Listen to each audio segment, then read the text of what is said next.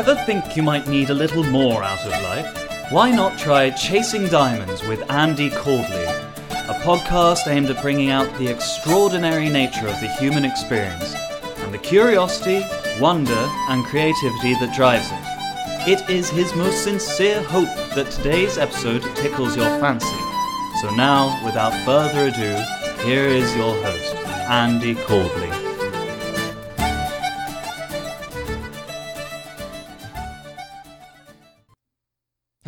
Everyone. Thanks for tuning in again. I'm back from my long, ridiculous absence. I found that I was fairly lethargic after returning, um, and a lot of things rapidly began to happen. So I'm eager to get back into a sort of regular podcasting pattern, which is obviously difficult because the travel season is over. But uh, I have for me, or for you and myself, uh, today my friend Hassan Al Sawalhi. He's about the whitest person I know in terms of skin pigment and, uh, uh, let's say, hobbies, but he's actually half uh, Lebanese or Arabic, and he just returned from Lebanon, which is obviously a part of the world I've never been to. So I have him on the show here to talk with me about a part of the world I've never been to, but that is for the more adventurous traveler, something that can offer a lot of unique experiences. So, Hassan, thanks for joining me. How are you? Hey, thanks for having me. I'm great. You know, it's good to be home. Uh, traveling's a lot of fun, but you know, you get homesick. Um, yeah. So I'm back from Lebanon. I stayed in Beirut for about uh, six weeks, uh, traveling the country with my family. My father's Lebanese. As you said, I'm super white, but my dad is uh, super dark-skinned Arab. Um, and yeah, this is my fourth time to Lebanon. Two times I don't remember as I was a small child Okay. and the last time being 2006. So it's been about 11 years, and uh, lots changed. Yeah, for sure. Um, so you've been to Lebanon once before. Um, why don't we go back and start with that trip 11 years ago? Because I happen to know you as a friend, and I happen to know that that trip was a little more um, unique.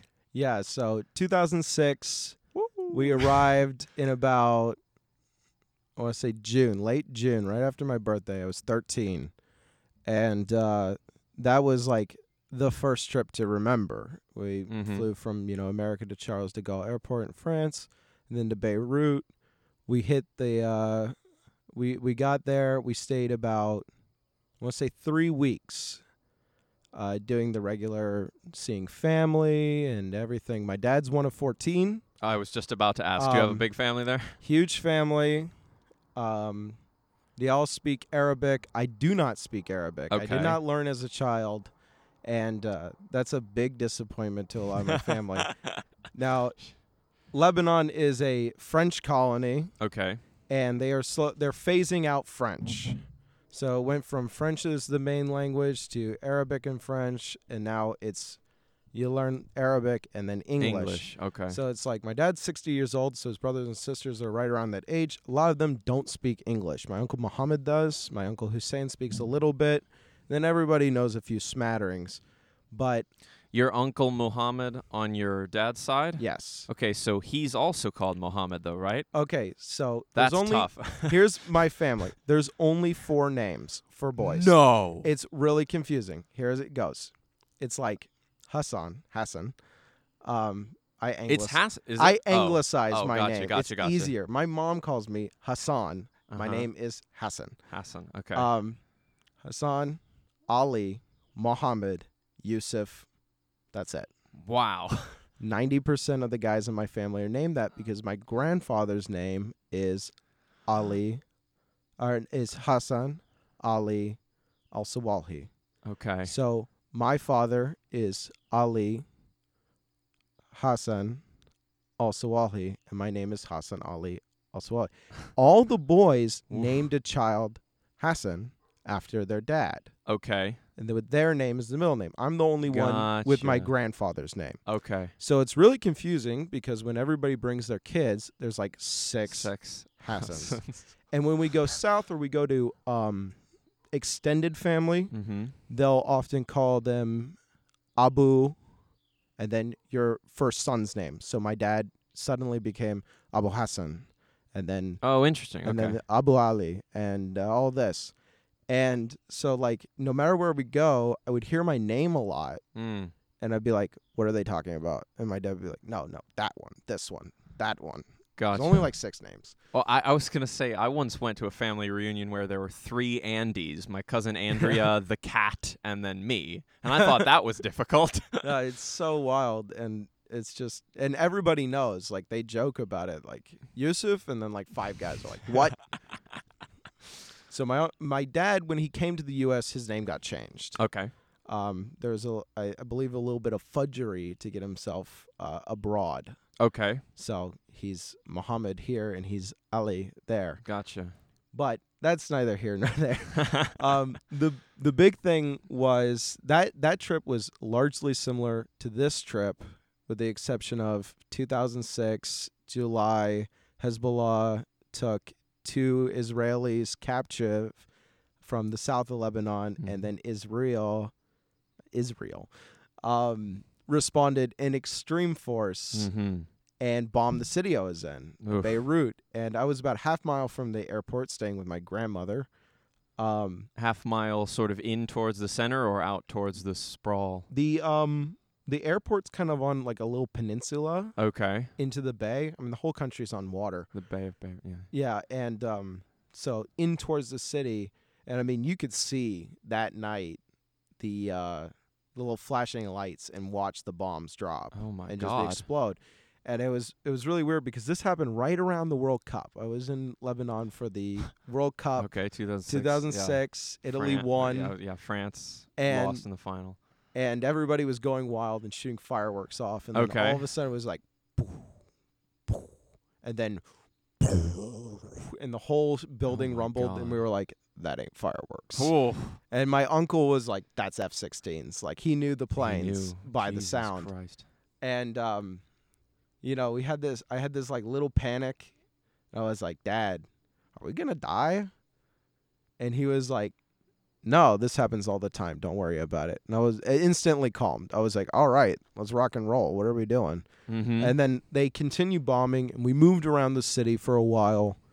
Um the closest a bomb hit was a few blocks from me. Okay. so, um, and then we exited the city and we went into the mountains. Now, basically, Lebanon, the whole country, you can see from the beach to the top of the mountains, top of the mountains to the beach. So small, and Okay. um, the terrain is so dramatic. It's actually really beautiful, but we were on the mountains. We could see all of Beirut just getting bombed out. Oh my God. And then um, we stayed about three more weeks. Um, and there was an American relief effort. And uh, my cousin Salson, my cousin Yusuf's wife, she was also with us. She was staying with her family. And she went to the American relief effort. My dad heard they were dumping people in Cyprus. And uh, people were just stuck there for weeks. So we decided, instead of going to the American relief effort, to cross the border to Syria, stay with some family, and then fly out of Damascus Okay. to Vienna to uh, towards the U.S. Um, so around that time, I don't remember exactly. I remember drinking the water, getting very sick, crossing the border in a total haze, Oh, jeez. just climbing into the mountains, into the clouds, seeing bombed out trucks along the way, just like steering around them Ooh. crossing the border, which the at the time, I'm sure it's more secure now. Uh, the border was basically like ten dudes with machine guns who were like, "Give me fifty bucks, let's go." Yeah, yeah, yeah. Get out of the way, go, go, go, go. And then we stayed in Syria, and uh, quality of life isn't super great there, even at that time. Uh-huh. Kind of rural.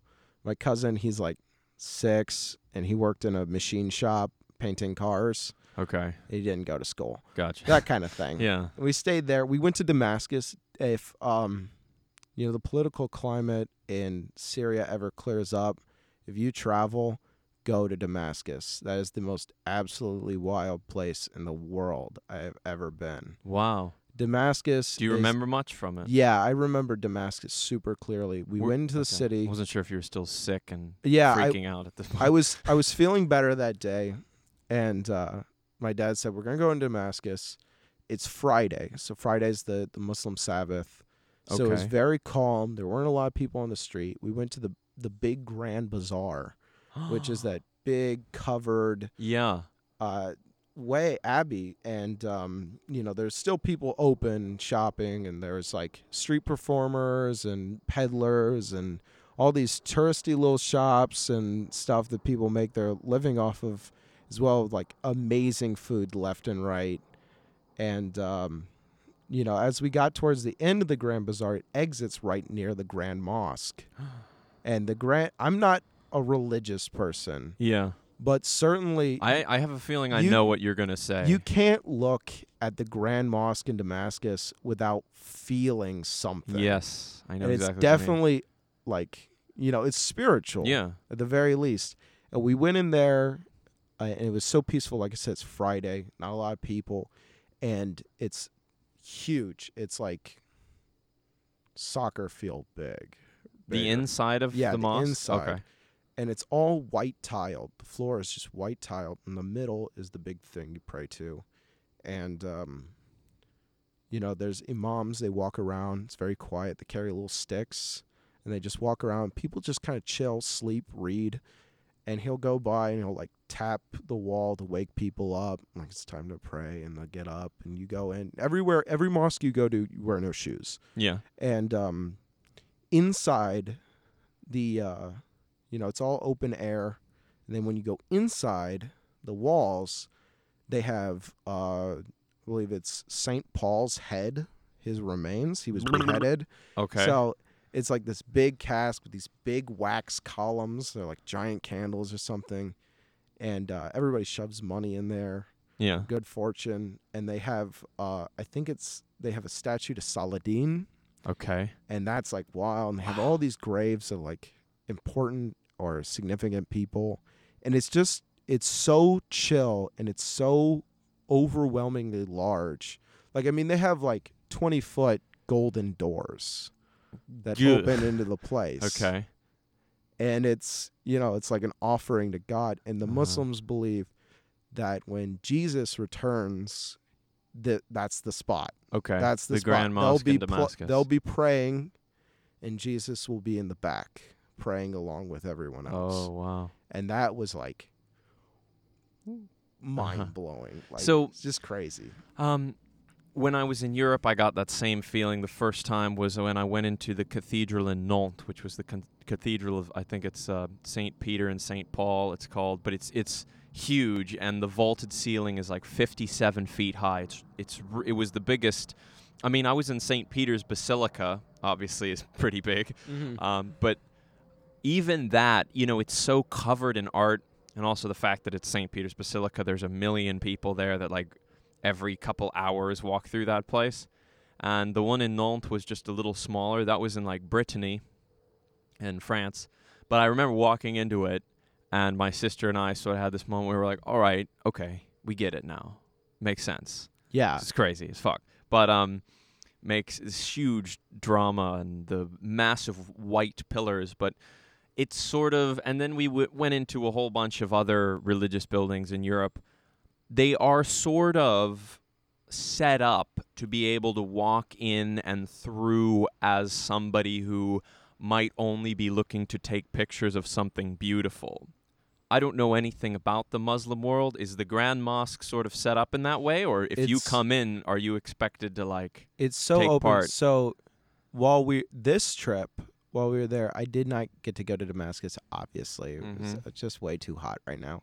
Um, so this is one of the mosques I went to. It's in Okay, Beirut. showing me. Oh wow, he's showing And, me a picture. um, That's you know, beautiful. all mosques have these. Uh, all the big mosques have these four pillars, the minarets. And, uh, Minarets. okay. you know, when you walk under Heard them, you just look straight up, and it's like just huge tower over you. Some of them only have one or two smaller ones.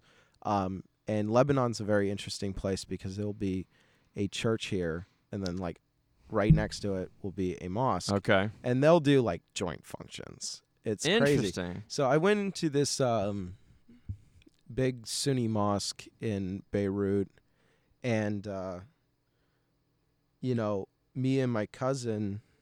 This is the ceiling. They all have these like giant chandeliers. Wow. So the Grand Mosque is that's like a fifty foot ceiling. Okay. The Grand Mosque is like that times a thousand. Okay. It's just so, gilded. I'm gonna you just keep talking. I'm gonna I'm gonna look up an image of this thing. Um, yeah. So we went into that mosque. I forget the name, but it's in downtown Beirut, and it's completely open. You just take off your shoes and you walk right in, and uh, you can just stare up at everything. And I walked the whole place. I don't speak any Arabic, and um, later, another time, my uncle Muhammad took me to his mosque while he prayed.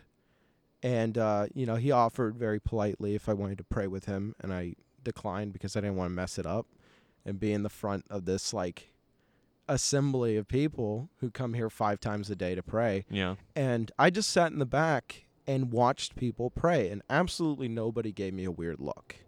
It was, uh, it was very open. That's fantastic. Yeah, and there were even signs in English on the back wall, like information signs, like here's how you pray, you tuck your feet, and all that. So it was very open. Wow. Okay. So Didn't yeah, I that. wouldn't, I wouldn't consider anywhere in it, at least you know Damascus or especially Lebanon to be exclusive, uh, exclusive or Uh, yeah. exclusionary Yeah. Yeah. yeah. to um, Exclusionary. visitor- That's a good word. to visitors Uh-huh. because I mean tourism is a big deal over there. It- Yeah. Lebanon used to be the Paris of the Middle East until they hit a lot of. Uh, I remember. Um. I remember issues. watching an Anthony Bourdain episode where he goes to Beirut after the bombings, and he had he spliced in some footage from the first time he went there. I think before he started working for the Travel Channel, and yeah, like it looked like a totally happening place, man. Yeah, and it still is. It's kind of weird because, um, you know, my cousins this time, now that I'm an adult, 24, can drink, go out, do whatever, they were like, You want to go to a club? You want to go to a bar? Mhm. Like, we can go. There's tons of clubs. And, like, um, you know, it's it's basically neighborhood divided Christian, Muslim. Okay. um, or Sunni or Shia, and uh, it's funny because you'll go through like a Muslim neighborhood, and it's, you know, just regular, and then you get to a Christian neighborhood, and all of a sudden it's like liquor store, bar, liquor store, bar, like Dang. Wasn't expecting that.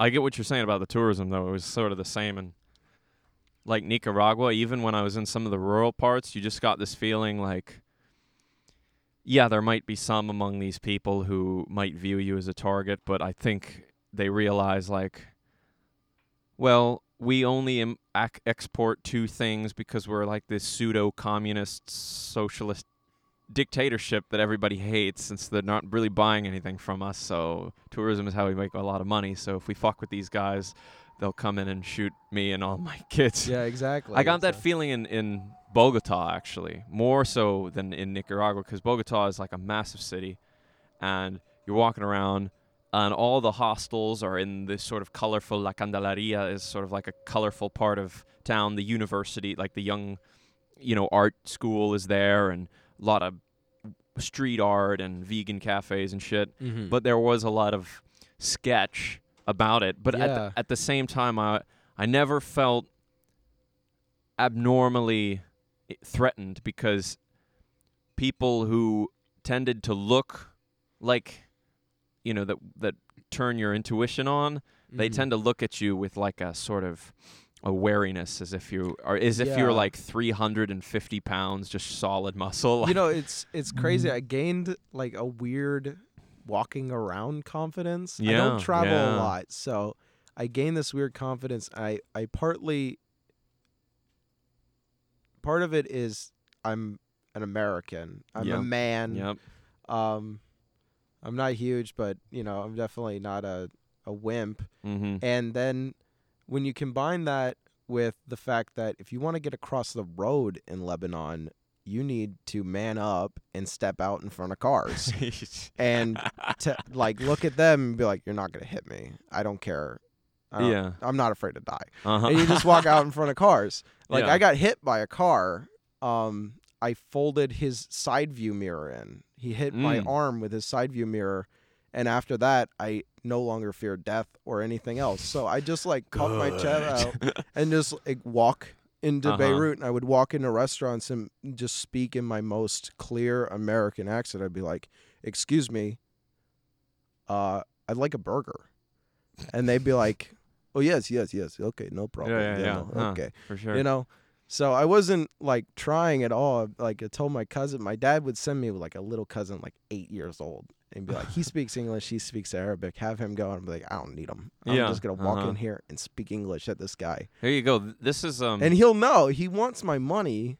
So he's like, exactly. he and they doesn't know speak you have English, it. Exactly. if he doesn't speak English, he'll be like, oh, my cousin speaks English. Hold on. Yeah, Like- yeah, yeah, yeah. I mean, I think you're touching on a really important fact for young male Americans when Mhm. traveling. Is like It's like um, there are if you want, yeah, if you want to like, obviously, if you go to Italy and France and it's all beautiful and e- Belgium, it's it's wonderful.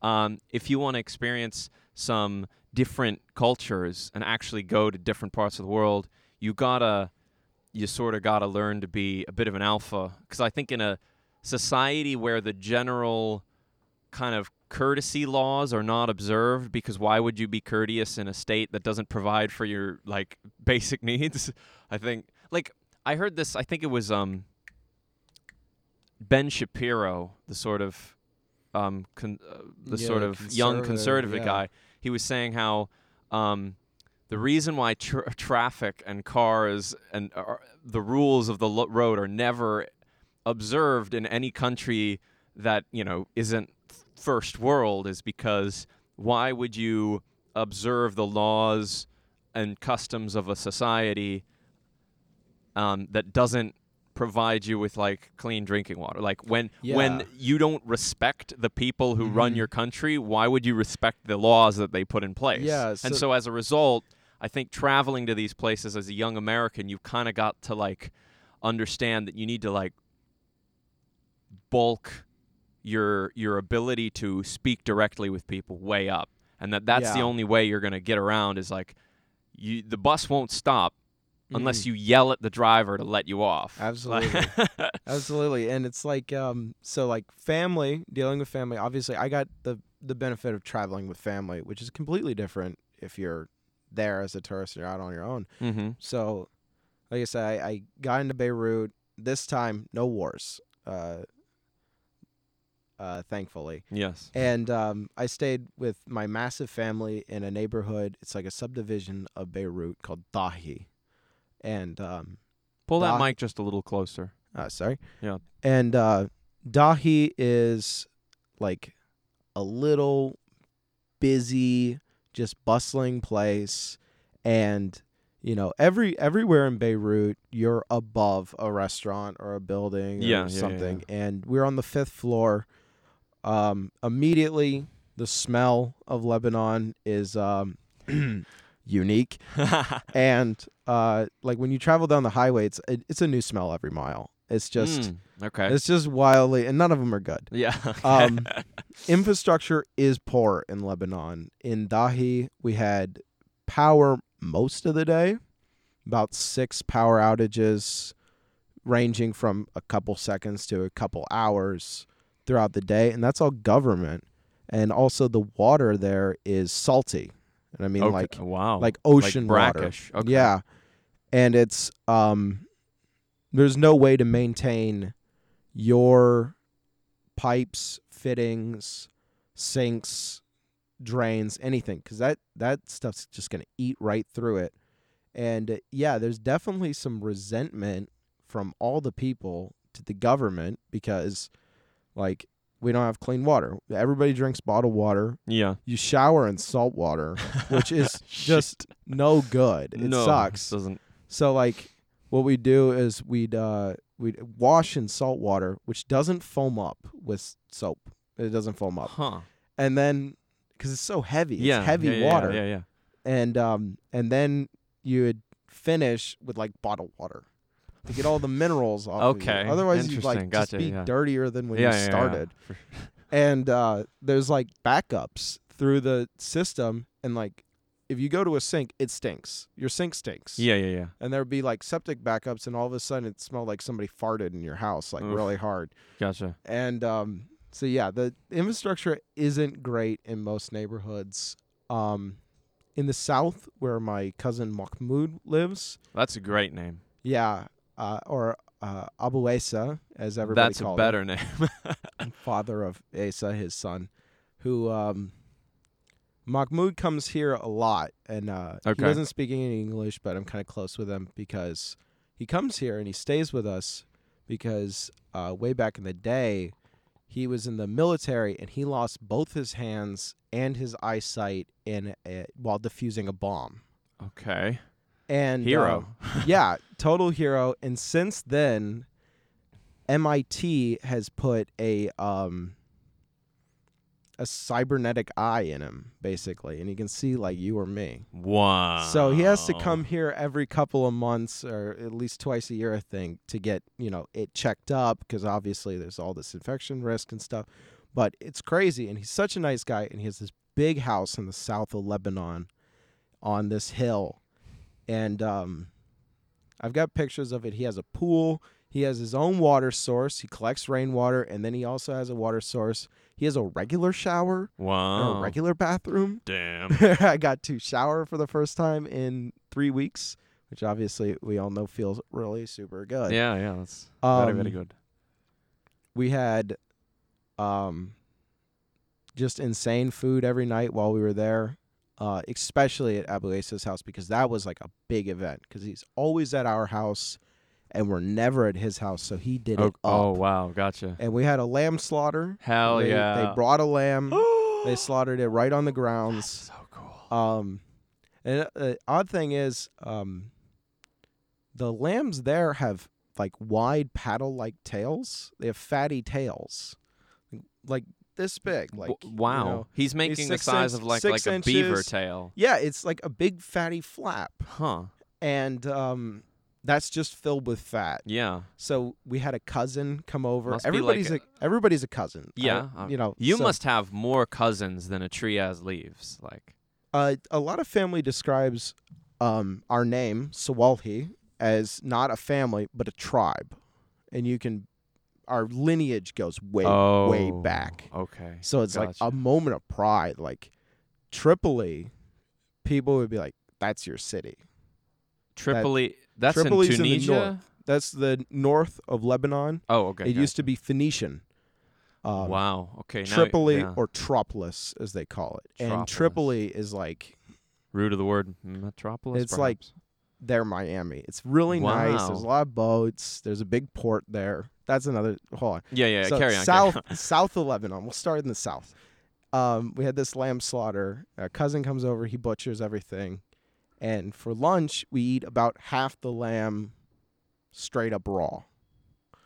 They cut it up with um, like herbs and spices and Uh-huh. make kibbe, uh, which is just raw I could have sworn that there was something in the Quran about not eating raw meat.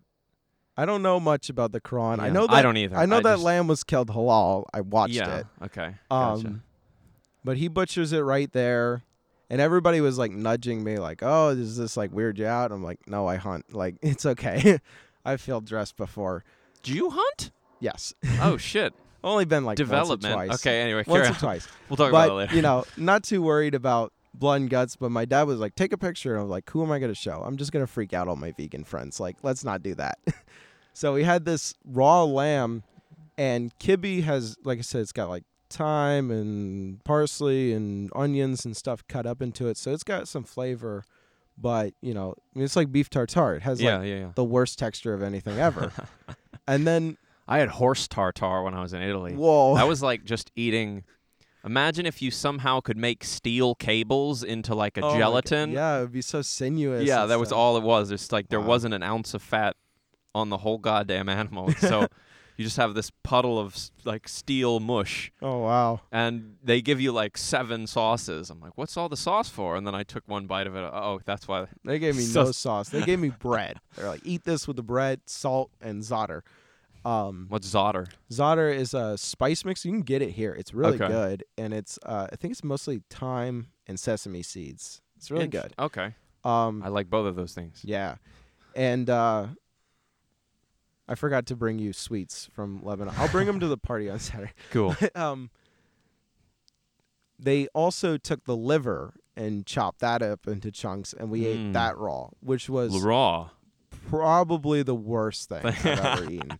Because it's not that it was like gross out factor. It's just when you cook something, you add so much to it. Yeah, And without you it, it's It's just, like a gelatin Ugh, cube, like uh-huh. a firm jelly cube Yeah. with no just an irony flavor. yeah, That's it. tastes like blood. and then they eat the fat too, like raw, just Ooh, chunks of fat. That's where I get into it. And then, so like if you combine everything, it's all right. But if you just eat a chunk of fat, it's like horrifying. yeah, yeah, yeah. And there's so much fat, and they gave us just the tail fat, and it's like this big mountain of white, White, clean just, yeah. fat.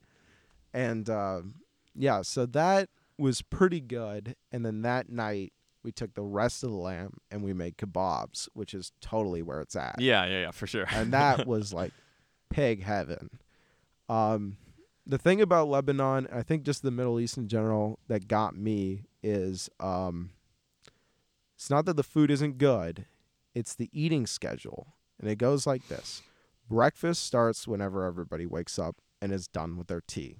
okay. Then you eat manish or manouche, which is like a cheese pie or za'atar pie.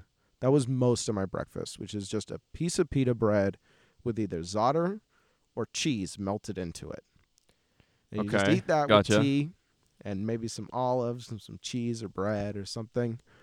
Um, and then ten hours later, you eat dinner. that was it. well, it's probably because they eat a bunch of fat. They're all keto. They just don't yeah, know it. exactly. So, well, I mean, you eat bread with everything. Oh, so so, there you go. bread. Yeah, dude. It's when I was in. I didn't expect it. When I was in Germany, there were moments where I just chose to skip meals because I would think I can't eat any more bread. It's too.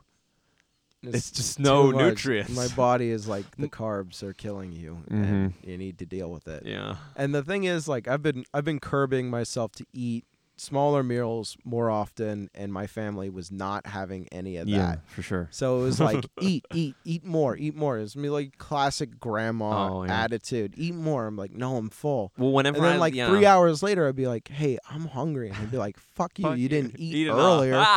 Like, when I was um every anytime I'm traveling and I meet some like old timer, they always talk about going to you know Tehran in 1974 and everybody's all the women are beautiful and everything's happening and it's all democracy and like the hospitality is the best in the world. They'll talk about Mhm. Afghanistan and that was the most hospitable country in the world where if you don't eat until you are they and if you don't eat until they've determined you've eaten enough, you're like dishonoring them and Yeah, and their totally- family ten generations oh, back. yeah, like yeah. uh, so uh, traditional to think of that part of the world as being that attitude for some Yeah. reason. So while in the South, obviously we ate like pigs and uh, everything except for pig. Um, I uh, I didn't drink anything alcoholic for more than thirty days. I, I was sober the whole time. My Uh-huh. last beer was on the plane, and everybody asked me like, "You want to go to a bar or something?" I'm like, "It's just gonna be me. That's no fun." Like, but if you go to Lebanon with like a group, you can drink. You can drink like it's yeah. there's a place. yeah. It's Byblos. This is more north, north of Beirut, right off the water. And Byblos has Roman ruins in it. Actually, yeah, Byblos I think is a city state in Civ 5. Yes. Yeah. Okay, carry on. and it's beautiful. I mean, these uh, Roman ruins, columns still left, but uh, and it's Christian and Muslim. And Mhm. There's like a mosque and a church right there, and they do like what I can only imagine is like sitcom one-upmanship and like field days where they have sack races and stuff. Because they said it's like really fe- friendly, you know, relationship between the two religions there, and down these little abbeyways and bazaars is just like left and right bars, open bars, just left and right pubs Huh, okay. and this and that. It's like Arab Bourbon Street, and it's popping. I mean, like I heard every popular song from America. By the way, Despacito is the most popular song in Lebanon. yeah, yeah. My little cousins also in also in, in the whole world. Yeah, the whole world. Nicaragua, It's killing, Colombia, yeah. and they don't understand it and they like grab my phone and like go to spotify when we had wi-fi and be like despacito despacito Yeah. um And yeah, Byblos is definitely a hot spot. Go there, stay there the whole time. Okay. Um, get drunk, have fun. It's beautiful. The Roman ruins, the water is right there. Mm. Um, or I just assume most of the cities in Lebanon are on the water, considering you said the yeah. rest is just You desert just- and mountain. well, there's no deserts in Lebanon. Only Arab country without a desert. No shit. Yeah, yeah. So it's I'm just, pic- mountains. okay, mountains. So, gotcha. but it's like so is there like like wooded areas? no. So it's just I did not see. a- scrubby woodland. they have a they have a tree on their flag, and I did not see a tree the whole time. um, yeah, just scrubby okay, gotcha. and rocky. I mean, Yeah, so yeah, many yeah. rocks. So traveling from the south, we went all the way to the Israeli border, which is just like two fences with ten feet between them, and just for miles. And uh, we went up the mountains to a location called Mleeta, which I didn't. My dad kept saying we're going to a museum. All right. And I was like, hot damn, like I love museums. I'm on it. And then I get there and it's a museum to Hezbollah. so if you don't know, oh, Hezbollah okay. is a sanctioned government organization of Lebanon. They're funded by Iran. Oh, jeez. They hold. I didn't know that. I didn't know they hold- government sanctioned. Yeah, they they hold like council seats and stuff. Oh, They do a bunch of stuff, but they're also super sketchy. And Uh-huh. my personal opinion is uh they're terrorists because my country america belie- I was says say I they are believe- yeah, terrorists. America so the un has no official standpoint it's Okay. left to individual governments but all the good ones say it's a terrorist, organization. i think russia says they're an, a legitimate resistance Well, I think Russia just wants. Le- russia doesn't give a fuck Yeah, Russia's king of the winos. yeah so wants- and then um all the arab countries are like oh no they're resistance and then everybody else is like no they're, against they're terrorists like Israel. israel the israeli occupation of lebanon they Okay. actually that museum is dedicated to them pushing israel out of the south of lebanon and the sla the south lebanon army which wasn't government. So it was kind of weird because obviously we went there because it's history you know and um but it's also like this is a terrorist organization. This is and their tactics even in their propaganda Yeah. film that I was Uh-huh. like dad this is propaganda he was like Shh, this is our country or whatever I was like we're Uh-huh. not bringing anything home and he was like god no yeah. God, no. um it's like I see terrorist tactics when I know terrorist Mm, mm, tactics yeah, yeah. but it was kind of cool to see all the the land and the military equipment, the old Russian equipment, yeah, and like old machine guns and anti-air guns and tanks. And they have this big pit. I could show you a picture of it. You can probably look it up online.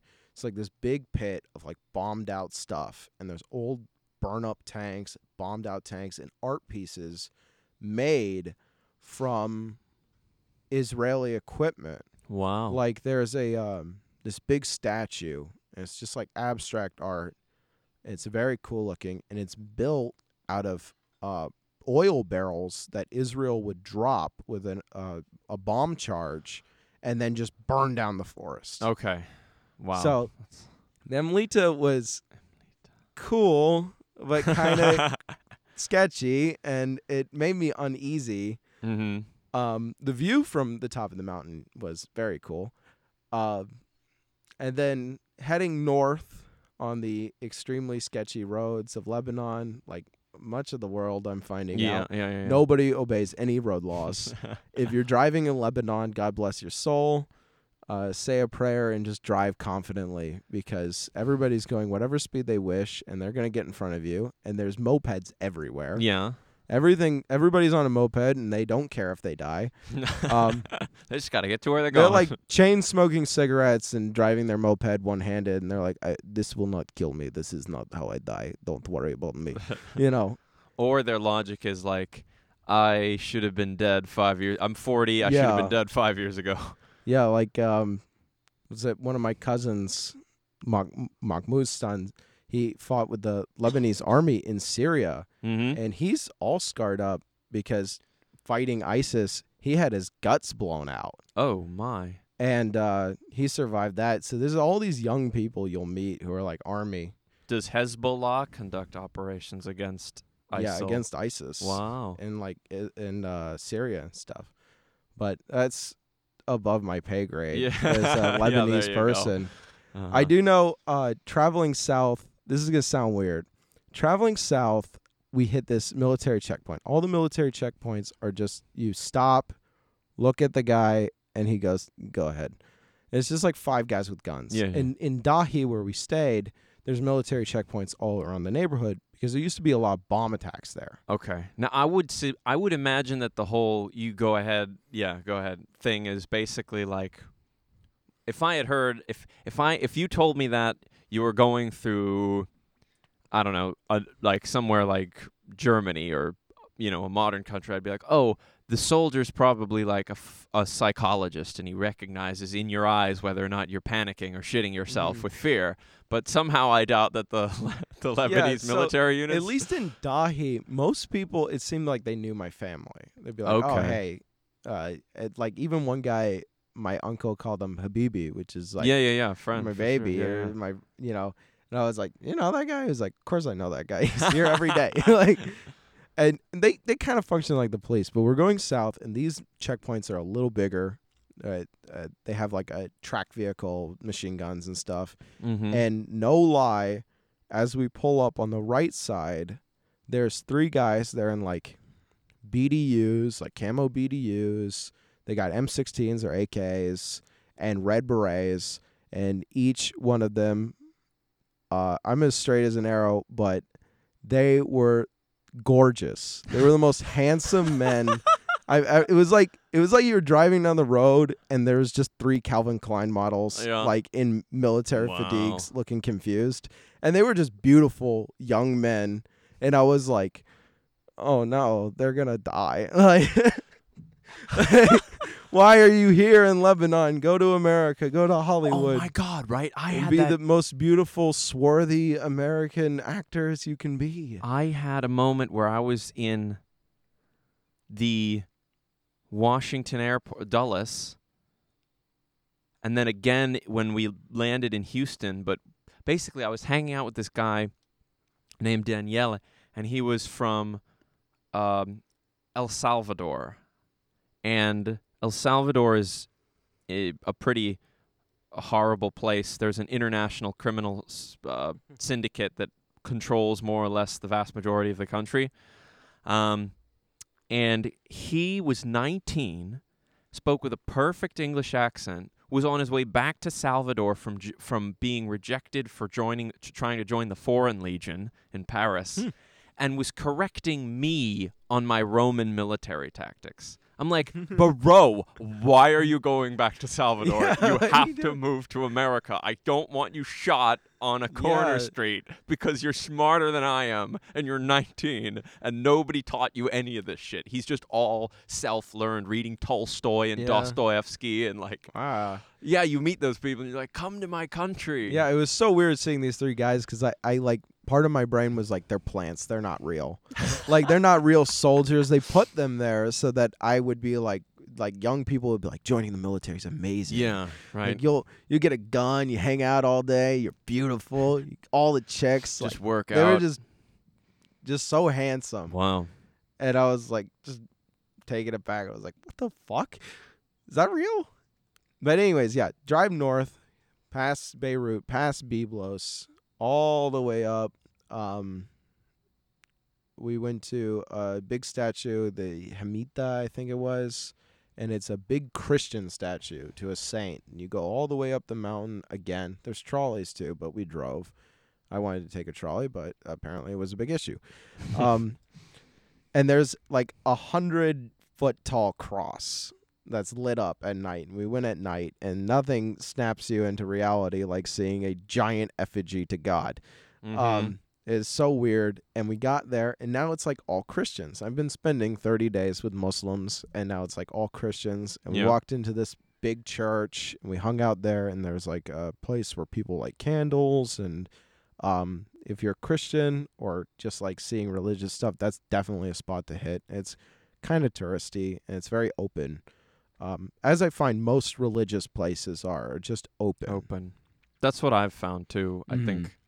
I think if you tried to somehow control who you let in, it would Yeah, be exactly. a, ma- a bit of a wouldn't mess. wouldn't be like uh, you know in the spirit of Mhm. what Yeah. religion is. Um, so yeah, traveling through these towns, uh, Lebanon, downtown Beirut, and a lot of these ocean highway towns are very Western. They feel like kind of being on the strip here in America because there's just restaurants and stores and bars and Mm-hmm. junk all over the place. What like okay, so if you're driving around Main Street, Managua, which is like the capital of Nica, which is sort of my comparison tool because Colombia was far more developed. Mm-hmm. Um, most of the buildings are made of either shoddy concrete, where the rebar is just sticking out, or corrugated iron. Now, is this So all buildings Like, are constructed out of cinder blocks that are paved over with like, you know, and then the inside of everything is tile. The whole country is tile, on the inside. Okay. I think it's because of the humidity, because it would just eat anything Yeah, else. yeah, yeah. Gotcha. Um, especially south. I- I I, didn't think I have imagine he, that to be a humid place near the sea and a Yeah, bunch of deserts. Right on the ocean, it's right there. It's got mountains on the backside, so there's no crosswinds. Yeah, It just yeah, yeah. it's like a bubble. Okay. Um, I think I have a picture of this house in the south being built. Um, where I was like, I feel like I played that in Counter Strike. Like I think I was in this like shoot house Yeah, once or twice, and it's just like weird to see because that that's their building technique is they stack bricks Mhm. and then they reinforce with iron and then they like I don't know shellac it or whatever. make it homey, How many homely. pictures of that cat did I take? Oh, I, I saw a uh, down the highway. I saw a Toyota pickup truck, um, with a cow in the back, just Oh, like a right. full-grown cow. Was there A there huge twelve hundred pound animal in the back of the? And you can see in this picture, it's like bottoming out the truck. It is doing that. Absolutely. Wow. And, he was not secured in any way. He was just Okay, so those I'm just looking at the buildings behind that cow, and those are much nicer than the buildings in Managua. Yeah. So so more money in Lebanon than Nicaragua. Definitely okay, for sure. Um, you know, depending where you go, uh, there's a lot of you know well built buildings. This is this is one of these shoot houses, as I Mhm. described. Oh my God, that It just looks like something yeah, it's just straight like out a of cube like. with four cube windows. Yeah, It- it it's just- all perfectly symmetrical. It just looks like Yeah. exactly like something out of. Zero dark know, thirty or something. Yeah, exactly. So and uh, like Shoot my cousin houses. Ma- Mahmoud, he has like walls around his house. Okay. and in the concrete walls he has inserted broken glass bottles sticking out of the top of these walls Yeah, yeah, yeah. as like poor man's barbed Barbara. wire. Yeah, I saw I've lot never of that. I seen saw that. a lot of that in Colombia. That's crazy, yeah. So well, in Nica too, but so going all the way north, you get to Tripoli or Tropolis, and Tripoli is gorgeous. And we're just like we drove around, we uh, sat at like a coffee shop. Everywhere is a coffee shop in Lebanon. Uh, if we weren't drinking tea or coffee, we must have been asleep. yeah. So, um, okay. Is sitting in this coffee tea, shop. It does the tea. The tea's like black tea. black. Does it have that Black film over the top? No, that kind of sticks Just like your. black tea. Okay. And actually, in it's the same tea we have here at home. It's like everywhere you go, there's Yeah. no options in tea. There is one tea. It is the only tea. Yeah. Gotcha. But in Tripoli, my cousin was like, "Try this tea. It's different." I was like, What? "Different? How is it?" Dri-? and He was like, "It's a Tripoli special," and it was gross. I didn't like it. okay. I was like, "Finally, a different tea," and he was like, "Oh, it's not good." It's um, not- It had like a weird aftertaste that left my whole mouth dry. Like it sucked well, I, I was gonna say moisture I know a lot of like, I don't know which black tea, but uh, different black tea um, leaves have like Mhm. more tannins, like red wine, where it dries your mouth out. Yeah. Yeah, it just it just like hit you all at once, and it was like somebody stuck a vacuum cleaner in your mouth. Um, but we're sitting Mm. there. We we saw the port. We saw all these like little boat towns, and like I basically decided then and there I was like I gotta buy a boat. Okay. Buy Like- a boat. Good. Like people are sitting out. It's just like these little s- skiffs, and they just chill all day out in their boat. It's not expensive. So. Tripoli's a, a nice place. yeah, it's very nice. Is there a Uh, lot of like expats? Yes. Yeah. So As soon as you started saying boats, I was like, I bet a lot of people will like use their powerful Western money to build a nice house in that yeah, place So there's- and then live there there's a lot of in um, the winter. when you get to downtown Beirut near the beach, you start seeing European people. and like my Mm, cousin gotcha. would point them out. Like we were like riding bikes down the boardwalk basically. It's not boardwalk, it's all brick, but whatever. Yeah. And uh there's like this big tall white guy. He's taller than everybody else there. He's got like big gray chest hair. Yeah. He's white. Uh-huh. And he's like jogging. or is he orange because of the sun? uh, no, no, he was like pasty red white. All right, all right. and he's jogging and my cousin's like he's european i'm like no shit like we all know i'm surprised he hasn't taken over this place by now like he's so european Mhm. and um like downtown beirut where there's like a district where all the um hotels are. They're very nice. I didn't get to go in them because uh unfortunately I have family. I have to stay in a house. Gotcha. um stay in a hotel. They're super nice. Um going through there there's like all these nice shops. You can just walk around. There's an area where they have enough bollards that the cars won't go Yeah, okay. and then you can just walk around these like expensive custom tailor shoes and all that. Mm. that's definitely like the tourist business trap yeah. for people. And then you get a little bit away from that and then there's the american university. And my uh, cousin studied there and she pointed out that the american university is like connected to the um, embassy. And it's basically american soil. It's owned by america and she said as soon as you get into it it's immediately nicer like starkly nicer It's like the uh the um international terminal in a in a shitty Mhm. airport. Like I remember I was flying home from Nassau in the Bahamas and I and I like went into the United Airlines terminal. I was just like, "Oh, air conditioning." you know, yeah nice zinc and brushed aluminum furnishings. Yeah, so she's a uh, Lebanon's very dirty. There's it's actually uh, really sad. It almost made me like tear up because we went to this like mosque Dirty um garbage. tra- garbage, Dude, the garbage, garbage. made me cry. Like you know, and I'd see it or like clump clumped around trees. I was in and I'd get like- Tyre, yeah, and um another city state in Civ Five. another city state. in- uh, I was in Tyre, yeah. and we stopped by the ocean and went to this mosque, and there's a little cemetery there, and then if you walk right between those two, you go down to the beach, and it's beautiful. It's just a little beach, like rocky area, and you're right under the mosque, you're right under the uh, um, cemetery, and it would be perfect if it wasn't just bottles and fucking cigarettes and just harsh. disgusting.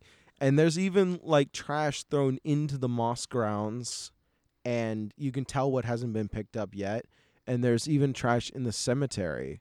And like I, I asked my dad, I was like, "What the hell is? Ha- I get the ocean, I Mhm. understand why that Yeah, happens, yeah, but like, what the hell is happening? Is that there's just like a generation of people with no respect, mm. and it's really unfortunate. Like, we could curtail our pollution a hundred percent, and the rest of the world does not give a Yeah, that's a really good point. When I would like, when I was in Colombia, I would watch. I I saw two. I was driving. I was taking a bus to, from Barranquilla to Carta, uh, Santa Marta, and I passed like this little flotsam village, and I there were like these two naked kids playing literally in a pile of garbage, like plastic garbage, Yeah, and I, I could not look at it. I literally couldn't look it's at it. It's horrible. It's horrible. And my friend brought up an interesting point who I talked about it like cuz I kind of thought like that, no respect, sort of along the lines with the cars like well, we I've never seen any any American that I have ever met and like no, I've never seen them litter. The only people I've seen litter in America, I've never met before. So like Yeah. Or or if you see it, you're like, I don't know you anymore. be- Fuck you. Yeah, exactly. because we, you know, I feel like we understand that it's like this is ours. We don't want that, and our moms Mhm. always told us that growing Yeah. up. There was just like one thing that was so easily recognizable as despicable behavior. So I always thought like, well, if the, the society doesn't care about you, why would you care about the society? But Mhm. my friend actually brought up a good point. In a place where there's not a lot of um, ability to generate food, and you're importing huge amounts of Western products like chips and soda in contain that they all have plastic containers that perhaps a lot of that trash accumulates as a result of importing the necessity of importing huge amounts of this food before setting up the infrastructure to deal with all the garbage because i saw a landfill in nicaragua this Mhm. was not something i would recommend tourists do unless you're just a psychopath like me who likes to learn about these sort of things but yeah.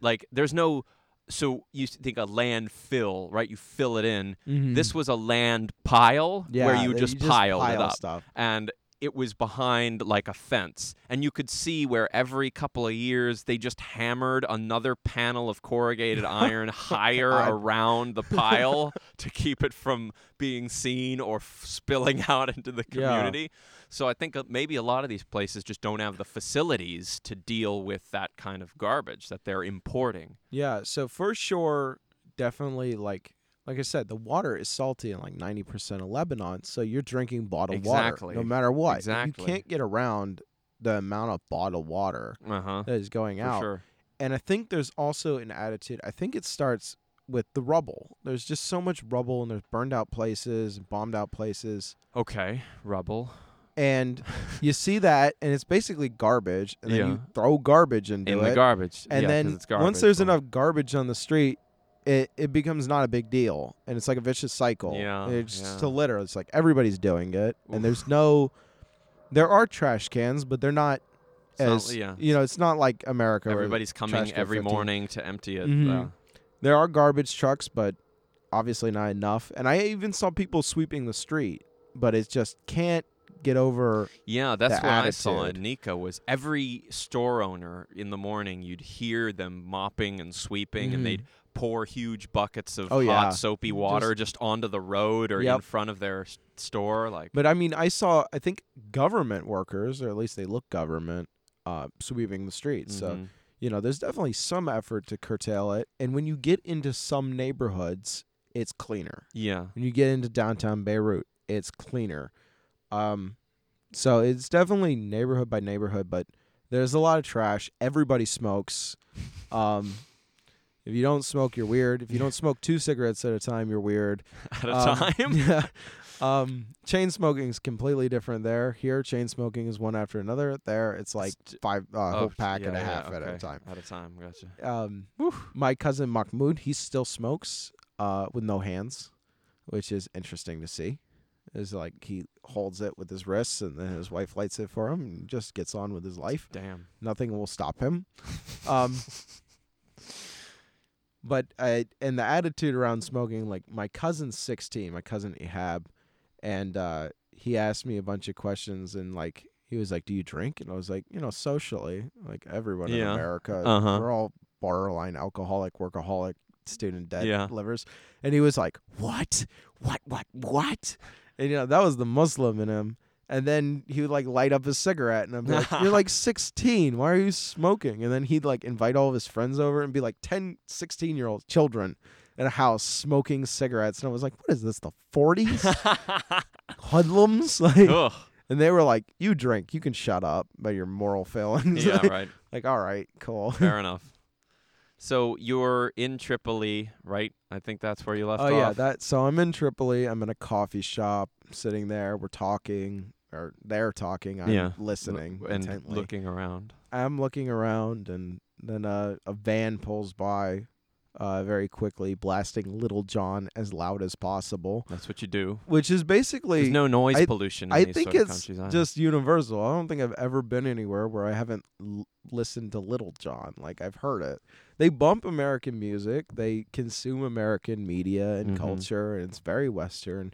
We went to the movies, um, and nine out of ten, ten films there were American films. Were they in English or Yeah, wow? with uh, Arabic subtitles. Subtitles. Okay. Yeah. Even my dad, you know, 50 years ago, he um watched westerns, old westerns, Okay. and old James Bond films were Wow. his favorite. Wow. and they would go cool. there and watch them in English with Arabic subtitles. Gotcha.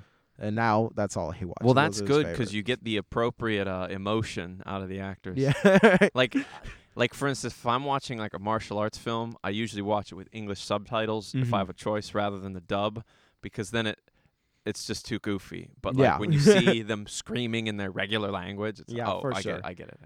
Um, let's see. So we're in Tripoli. We have this family. They're super kind. They're distant relatives. So like that's the other thing I think culture wise is like I'd ask my dad like how are we related to him and he's like he has the same last name as us. Jesus. I'd be like no no but how is he related to us? Yeah. And he'd be like ah my mother brothers sisters cousin Yeah. my cousin's cousins cousins. I'm like so like fifth cousin. He's like doesn't matter family okay. and they treated us like it was my grandpa Yeah, or something, you know, wow. like and uh we had this like huge fish fry, like fresh fish. We Fuck went yeah, down to the. Mm. down to the pier and we like got we picked out the fish. My cousin was like, "Pick the fish you want." And I was like, "I don't know. Th- these fish look fresh. They all look fresh. Everything's Yeah. fresh." And uh, you know, we walked through and we we got our fish and they they uh he has actually a kind of swanky pad and uh we left that place without any fish. And I was like, "Where's the fish?" he was like, "They bring it. They bring it." And we got back to the house, and about 15 minutes later, some guy rolled up with all the fish that you picked out. fried Wow. already, all cooked. wow. That's And then- dope, son. And then he was like, "I don't cook. I don't like to cook." Like- so they had all of it there. All of it was ready. Um, and that's kind of the attitude. Like restaurants in Lebanon are very um casual. Like most stores and restaurants, if you walk up to it, there's nobody in it. The owner is probably outside sitting in a deck chair. And then when you walk in, he's like, "Oh, I'm coming, I'm coming," and then he walks yeah, in, yeah, yeah. and then he serves you. I really like that actually. Yeah, it's actually really, uh, you know, it's really nice. and It makes you feel kind of homey. Um, I although they smoke indoors still there, Yeah, so that tough. that kind of bothers me. I have a but- friend from the Czech Republic who literally uh, immigrated to Mexico because in Czech Republic you can smoke indoors and Yeah. it's like really bothersome to him. There are parts of the world like that. But I was going to say, when I eat, when you walk through Italy, especially in the big cities, you get the criers sitting outside the restaurants, and it Mhm. was the same in Colombia, and they're all asking you if you want food, and I'm like, just once, I wish I could make a decision like for myself. Yeah, So the idea of the idea of a guy like that's that's really cool. I quite like yeah, that. so you're like there, and um, like even when we were in the city when I was staying with my cousin, um, Ihab, it was just me and him. He's 16. We're hanging out, and uh, Does he speak English? He speaks very good Okay. English. Um, and uh, he'd be like, "You want pizza?" And I'm like, "Yeah, sure." And he like leaned out his window. He's like, "Yo!"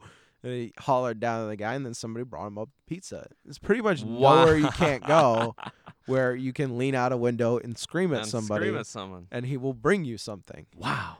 And Got to get that money, I guess. in Tripoli, that was like the swanky version. Was you went there and then you were like, I want this, that, this. I want it this way. I want so and so with it. And then you sit down and you just wait for it to get to your house all cooked. And it was awesome. Was this huge fish fry. Do you think you could get away with apart. that if you were like a Westerner? If, if some let let's say you let's say like me, Arabic. like if I if I knew, so I know that that's a, a thing Mhm. you can do, and I show up and I do that, but there, I don't have like an Arabic, I don't have a billionaire, but You'd have to have family a place. following me I, I bet they bring it to a hotel. I guarantee. If I just it, say I'm staying down the road, yeah. just tell the manager I'm like, I'm the I'm only at- white guy there. I'm in this hotel. I'm in this room. You know, bring me food. Probably they probably know them all. You know? yeah. Like, okay. So Tripoli is very nice, and like I How- said, it's a port city. Yeah. So that's apparently my family's got pretty good money in that area. The family that works there because they all work at the port, Gotcha. and they're kind of high up in there. Okay, I see. So um, That's Yeah, a good job. Tripoli is- domestic. beautiful, and it Okay. doesn't stink as bad, and uh, it's not as dirty, and it's got history. You know, like I said, Yeah. it used to be uh, Phoenician. Yeah, Phoenicians. Um, and that goes back to like the black and white era of history Yeah. where everything's just like what yeah. we like know from our we think from archaeological before evidence Jesus, like, you know, whatever.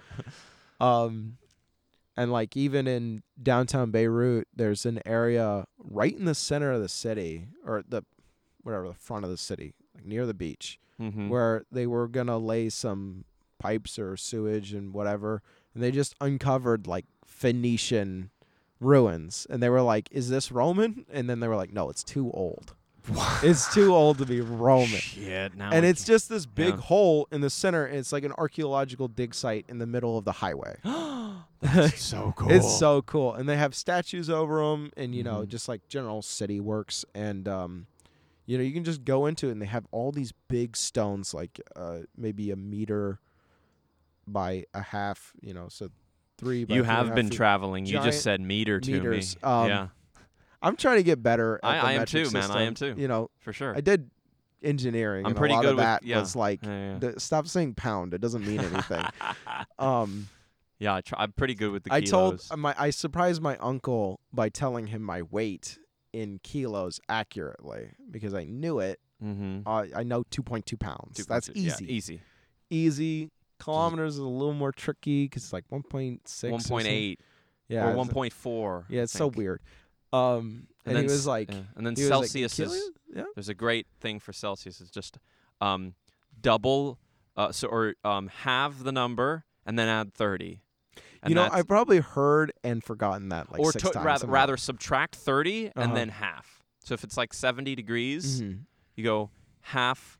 So minus 30, so it's like 40, and then half that, so 20. So 70 Yeah. degrees is 20. I didn't even try Yeah. on Celsius because, like I said, I've probably forgotten that more of the times than I've learned it. So- and uh, I would just like I'd be like, oh, it's it's not hot. It's about the same temperature in America. Mhm. Like, just avoid numbers. It's interesting when you don't have accurate measurements, you begin to Mhm. use like sort of abstract things. Like it's either a hot day, a lovely day, or Yeah. it's like a Or- chilly nighttime. Or I'll say it's like it's like light jacket weather. yeah, right. you You, know, begin like, to yeah, you Put on use a hat. comparison. You know, or it's like for weight, I you know, is it something I can squat? Like Yeah, is right. it within my squat deadlift metrics? then it's Oh, not too heavy. I don't know why that reminded me of. Um, no matter where you go in Lebanon, uh, elevators uh, don't have inside doors. So you know, in yeah, a- you go you so know, you open a open door, it and then you close it and then and then it you- just goes. Yeah. Uh, and elevators are super sketchy. I don't think I got into a single elevator that had all of its buttons. Okay. Like a lot of them Okay. had were opened up and Yeah, just yeah. exposed wires. And um, in our own building, we were on the fifth floor, so it was like I don't want to take the stairs ever. The fifth floor to get downstairs to go get a sandwich and then come back up. In a hot country. Yeah, I don't want to. I don't want to do that. I'm Mhm. lazy. um, but the elevator's out all the time, and there's power outages all the time, and So- I so don't want to be in the elevator when, the, When the power power just goes up. And like I said, sometimes it's up off over an hour.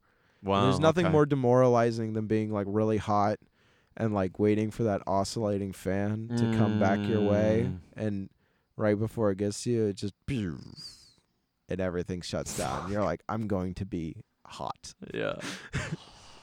well, we're we're we've been going. We're almost ten past an hour mark. So I just wanted to know, like, if you wanted to, to create an itinerary for a, a somebody to go to Lebanon, if they didn't have the access of people who spoke Arabic and Yeah. So if bunch of if I were to do it, I actually thought about this because uh, I'd like to go back with maybe a group of friends or something. I would absolutely. and I've got- I've got family who is about our age, and Uh-huh. you know, um, if I didn't have family to stay with, you know, prepare for hotel stays. Uh, American money is accepted straight in Lebanon. In fact, they kind of prefer it. yeah. The lira is about fifteen hundred lira to an American dollar. And what was what will fifteen hundred lira buy you? A Snickers. Okay, so it's It's about, about it's about the it's an same. equivalent. It's okay. pretty close. Food and drink and stuff is is fairly cheap.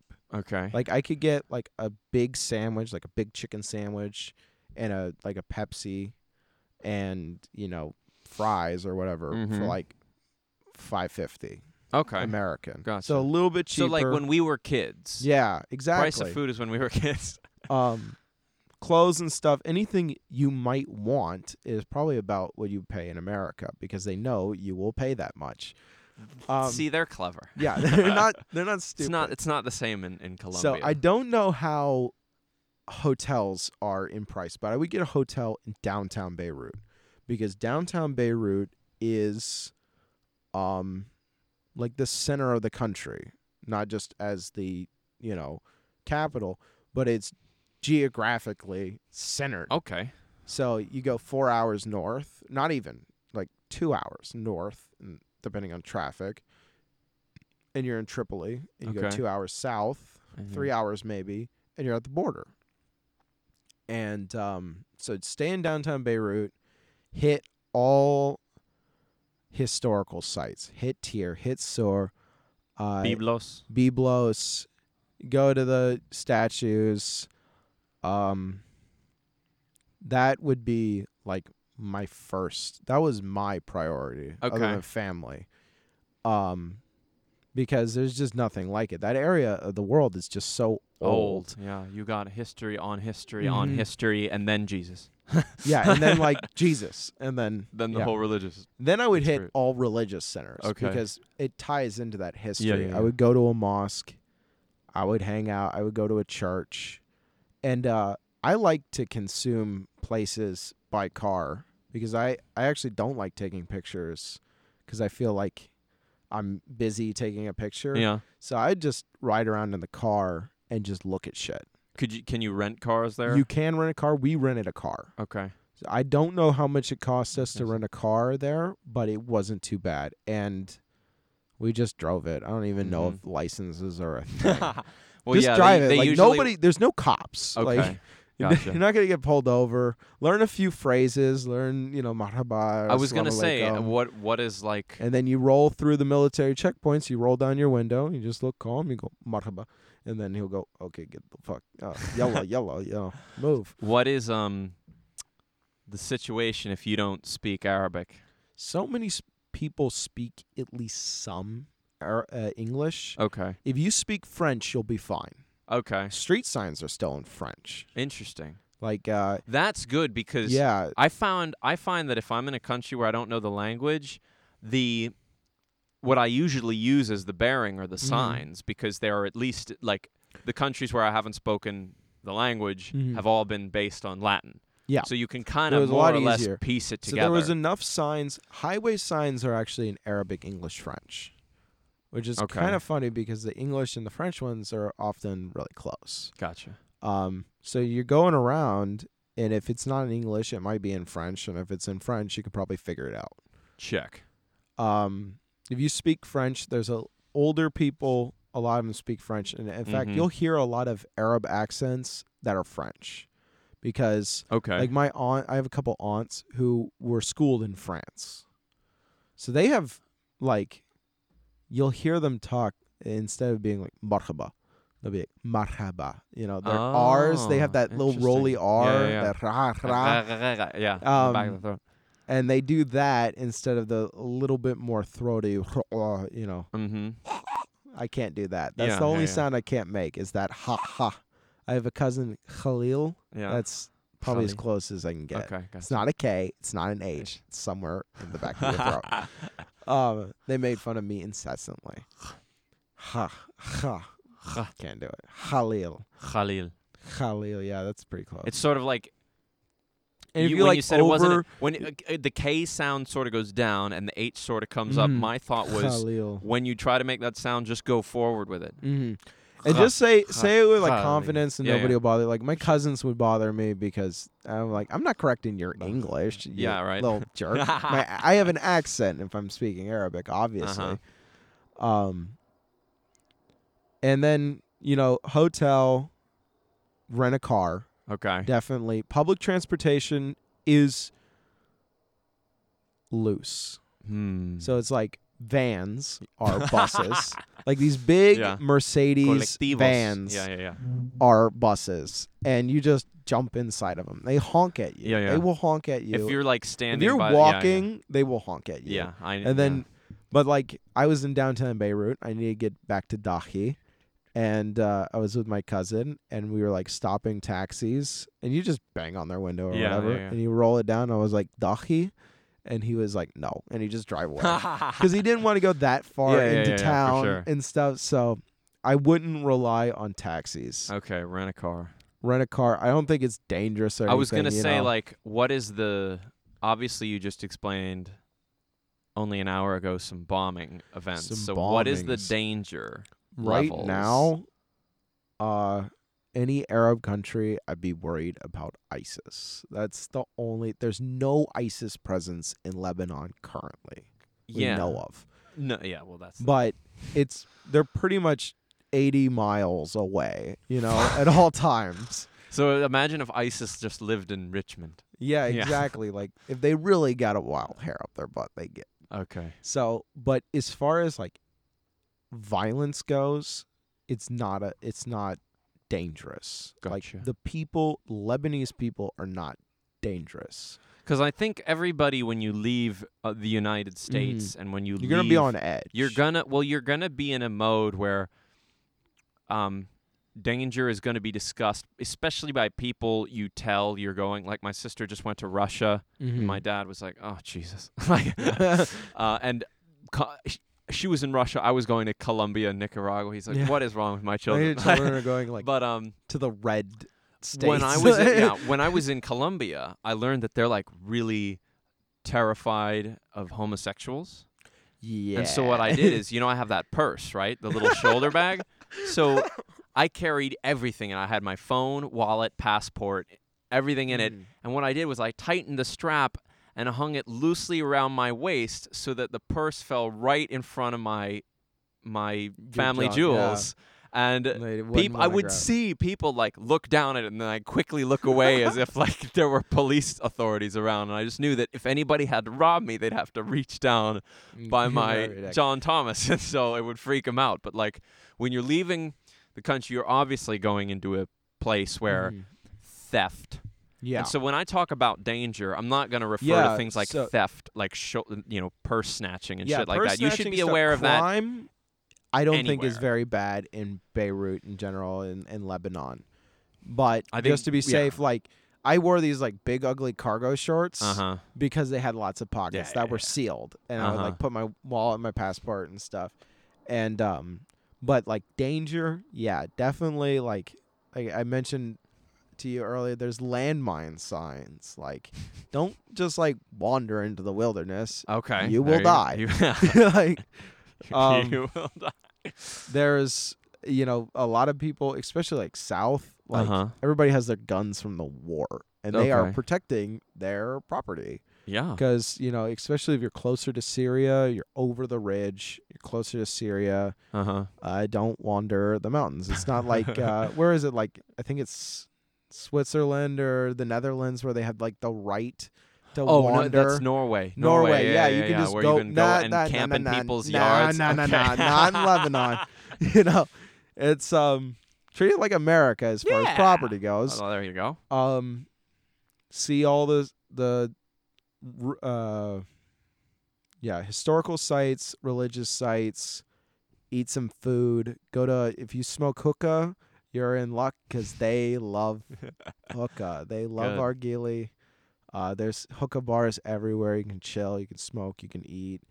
Um, very relaxed. Um, and people I find are in general interested in America. You know, because at least everybody knows somebody who goes to the American university or has Mhm. immigrated to America. They're all learning English. Gotcha. Um, and as long as you're friendly, I found that a lot of like vendors and stuff, they were like, you know, into it. And being Arab definitely helped. Because like I showed my license to a guy, like when I rented a bike, I gave Mhm. him my license, my American license. Yeah. And I, he saw that I was American, and I saw his eyes kind of do this like American. and then he saw my name, and then he immediately it it just rescinded. Oh, And, like- handy that. Like uh I don't know if they asked you this anywhere else. When I left Lebanon, the guy at customs asked me for my homeland. It was like, no, I didn't. I didn't. Where is your homeland? Where's your fatherland?" And I said, "America. I'm American." And then he was like, "Your name is also Alhi?" I was like, "Yes, that's my father's name." He said, "Your no, your like family land. I was like, and my dad bought it, and he was like, he's Lebanese. I was like, no, I'm not. I wasn't born in Lebanon in any capacity. yeah, yeah, yeah. I have lived in Lebanon four months out of my life or Uh-huh. whatever. And the guy was like, no, you're Lebanese. Click. Go. like, I think I might be home team. um eligible for dual citizenship on their side. Wow. Yeah, just because my father's from names. Lebanon. So Wow. they definitely have kind of a a little bit of an inclusivity of uh family. na- I think that comes from being a small country with Yeah. families being huge. And I imagine for most of their existence, probably enemies surrounding them on Mhm, most yeah. fronts. I have one question before we wrap this up, and I wanted to ask. I have a friend of mine who's uh, same same as you, uh, sort of like American, Mhm. but as Vietnamese as you get without being Vietnamese. So Uh-huh. he's the son of direct immigrants, and um, he's been there multiple times. He speaks fluent Vietnamese. And he's got be me, me beat. And it, well, yeah, and- well, also his name's Nguyen, so he's got that. yeah, well, they're all new That's yeah. I think that's like the most. If you had a guy whose name was Muhammad Nguyen, it would Yeah, be like, like the, the most. That would be like John Doe Smith, but like way more intense. yeah. Muhammad Nguyen. But anyway, he um he told me he's working at Airbus where I used to work, and he's Mhm. just he's just relaxing, being a young American. Um, actually, he's 30, so I guess that's kind of young. yeah. Um, 30s he's just 20. funneling money back into Vietnam, and he's Mhm. having a a an a, not like an estate, but like a nice house built for him with Yeah. strong American dollars in this area of Vietnam where he sort of grew up in. Where Yeah. and so he's gonna just retire when he's like 42 and just fish Mhm. in this beautiful house because there's not really anything like property taxes. Nope. And if anybody in comes like wanting money, he's like, "Hey, here's some, you know, chill." Yeah. Like because Vietnamese people really like Mm-hmm. Americans, believe it or not. Yeah. And so him being like a Vietnamese immigrant but American, he's like they love him to death. So Yeah. he's gonna build this house. Is that something you'd ever consider doing? So my uncle, my uncle Joe Yusuf, who I live with, uh, is like seventy. He's my Okay. great uncle. And while we were in the south in the same village Mahmoud's from, With the walled house, the nice Yeah. house. Okay. he is building a house. And um it's a work in progress. Now my dad has told me over and over that it could get done way cheaper. My uncle wasn't really smart with his money. You got to watch out who you build get your house Yeah. built um because you know as much as it like family will rip you off, you know what I mean? But he's probably spent about seventy thousand dollars, and this place is not done. Wow, that doesn't seem quite right. Yeah, and it's it's this big brick house, and it's the we actually put work into it. My dad was like, "You want to work with us?" I was like, "Who's gonna live into it?" Like, Uncle Joe's seventy, like he's Yeah. not moving Uh-huh. to Lebanon. So I didn't want to do it because I don't see the point in like a pointless thing. Yeah. But like we put paint on it, we put sealer on it. I think but they bought an entire house worth of paint and an entire roof worth of this epoxy sealant for like four hundred dollars. Which isn't that bad. No. Um no. The inside looks all right. The tile's great. I don't know who they the tile's great. But like the yeah. walls are shoddy and Uh-huh. the stairs are shoddy and the outside that okay. it's not landscaped. And seeing that I don't want that to happen. My dad's funneled money back, obviously, to his ten brothers and yeah, sisters. yeah, yeah. And um, the American dollar is a bit stronger than the lira, you know, and um, definitely income here is way higher. Like my uncle makes like four hundred and fifty dollars a month. And that'll last him. Uh-huh. Uh you know, so if you're making like sixty, seventy thousand dollars a year here, like just above the median, yeah, you could funnel that back and do pretty good. Um, But you'd have to really yeah, you'd be careful about who built your house and stuff. and I don't know, I I like traveling, I like seeing places, but I just love America Yeah, so damn that. much. like I got here and I was just so excited to be home. My family was like kind of heartbroken because I was just. It's not that I didn't like being there. I was a little bored by the end, and you know, but I was excited to get home. I get that, man. And they were like, he wants to go so bad. I'm like, no, I don't want to live anywhere else. Yeah, I love- I get that. And I haven't even seen a lot of America, you know.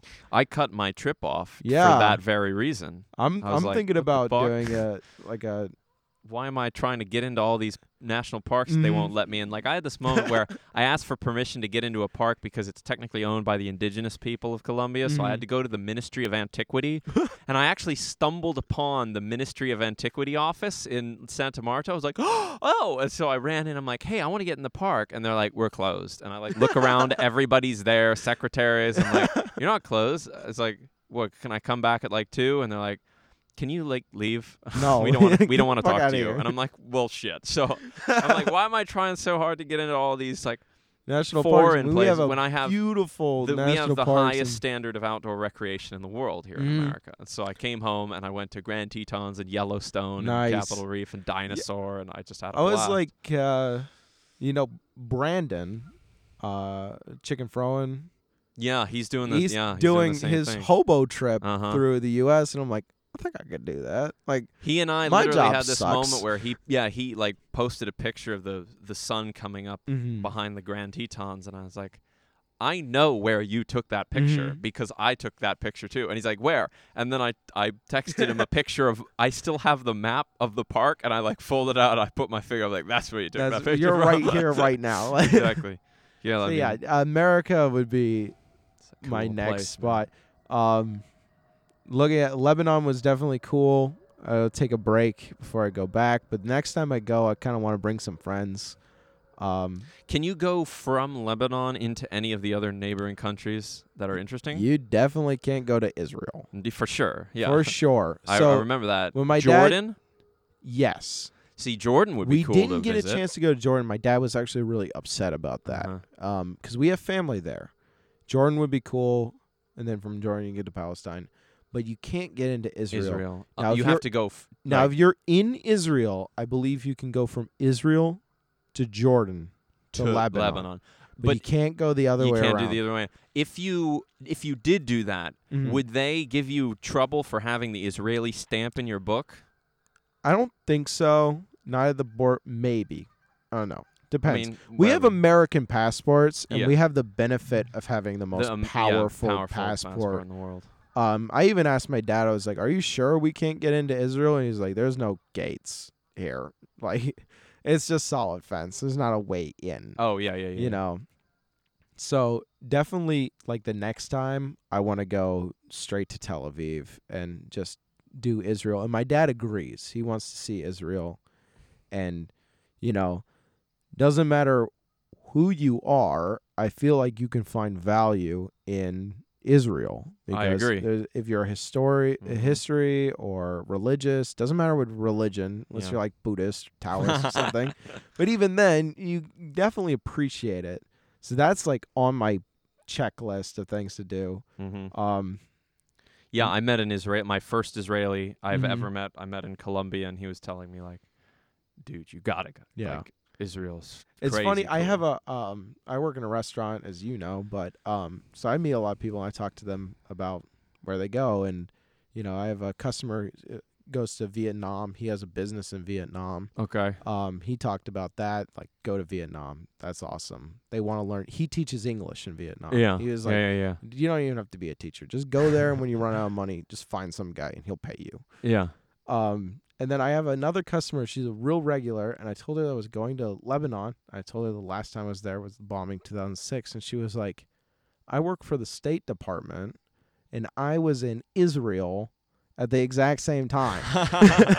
So we had this like both sides of the border experience. So mine was like scrambling away from fighter jets bombing the city I was in, and hers was she was in Israel, and she had a meeting with the Israelis from the U.S. State Department, and she's with her coworkers, and they're like sitting in an office, and the Israelis are way late, and then eventually they somebody shows up, and he's like, "Oh, we didn't think you guys would still be here," and they're like, "Why?" And they're like, "They just declared war." it was like bombs going off and rockets hitting Israel and tons of munitions going off, and she was like, well, we're still here, so I guess we'll have a meeting. and then she left. All right, man. Well, oh, thanks. real oh, yeah, quick, you go. I forgot to mention the last time I was in Lebanon, 2006. I obviously did this border scramble, Mhm, um, Syria. and uh, my cousin did the American relief effort. Yeah. They were looking for us by name, the American relief effort, because my family here Oh, made a big fuss about it. Okay. So when Salson, my cousin, went to the border, she got stuck on a cruise ship with accommodations and cr- cruised to America, while I Okay. stayed in like this dirty. so if you are abroad, yeah. trust the Uh, tr- government. yeah. For sure. I mean, if you look in that passport, it's like it says something something to the effect of yeah. If There's, like, a clause, happens, it's like if- find an American embassy. Exactly. Just do just it. do it and and you know and then it I think it also has a member like a message for who's looking at your passport at the Mhm. embassy and he's like this one this the holder of this document is not to be denied any like any you know We'll anything. do anything for you. So, So, that's yeah. pretty cool. I scrambled, she cruised, which should be comforting. If you're in another country and something goes down, as an American, you've got the biggest support system of anything in the world. Like, Mhm. and that's, that's That's good to know. Yeah, it's good. And, Yeah, and I like see I thank, Lebanon. and thank you for pointing that out. Lebanon's a beautiful country with uh, just beautiful people, beautiful women. It's very Western. Uh, you'll see people walking down the street, like a group of people. You'll see one in a niqab, the full Yeah. thing, a hijab, and then another girl in like booty shorts. That's a pretty good Okay, gotcha. litmus of like how Western it is. Mhm. There's bars, there's Americans, there's Europeans. Go there, uh, you know, as long as you got your wits about you, You'll be ex- fine. politically, geopolitically, uh, you'll be fine. And it's it's such a great place. And if you see a Sawahi, say hi for me. uh, we will be sure to do that. Well, thanks so much for having me. I Thanks for appreciate having it. me. Absolutely, guys. Stay tuned. I've got some more people, friends coming back from their trips. Uh, we got Russia, we got America, we got a bunch of interesting stuff while I royal here waiting for my next moment to hit the road. Thanks so much for listening, guys. I'll see you next time.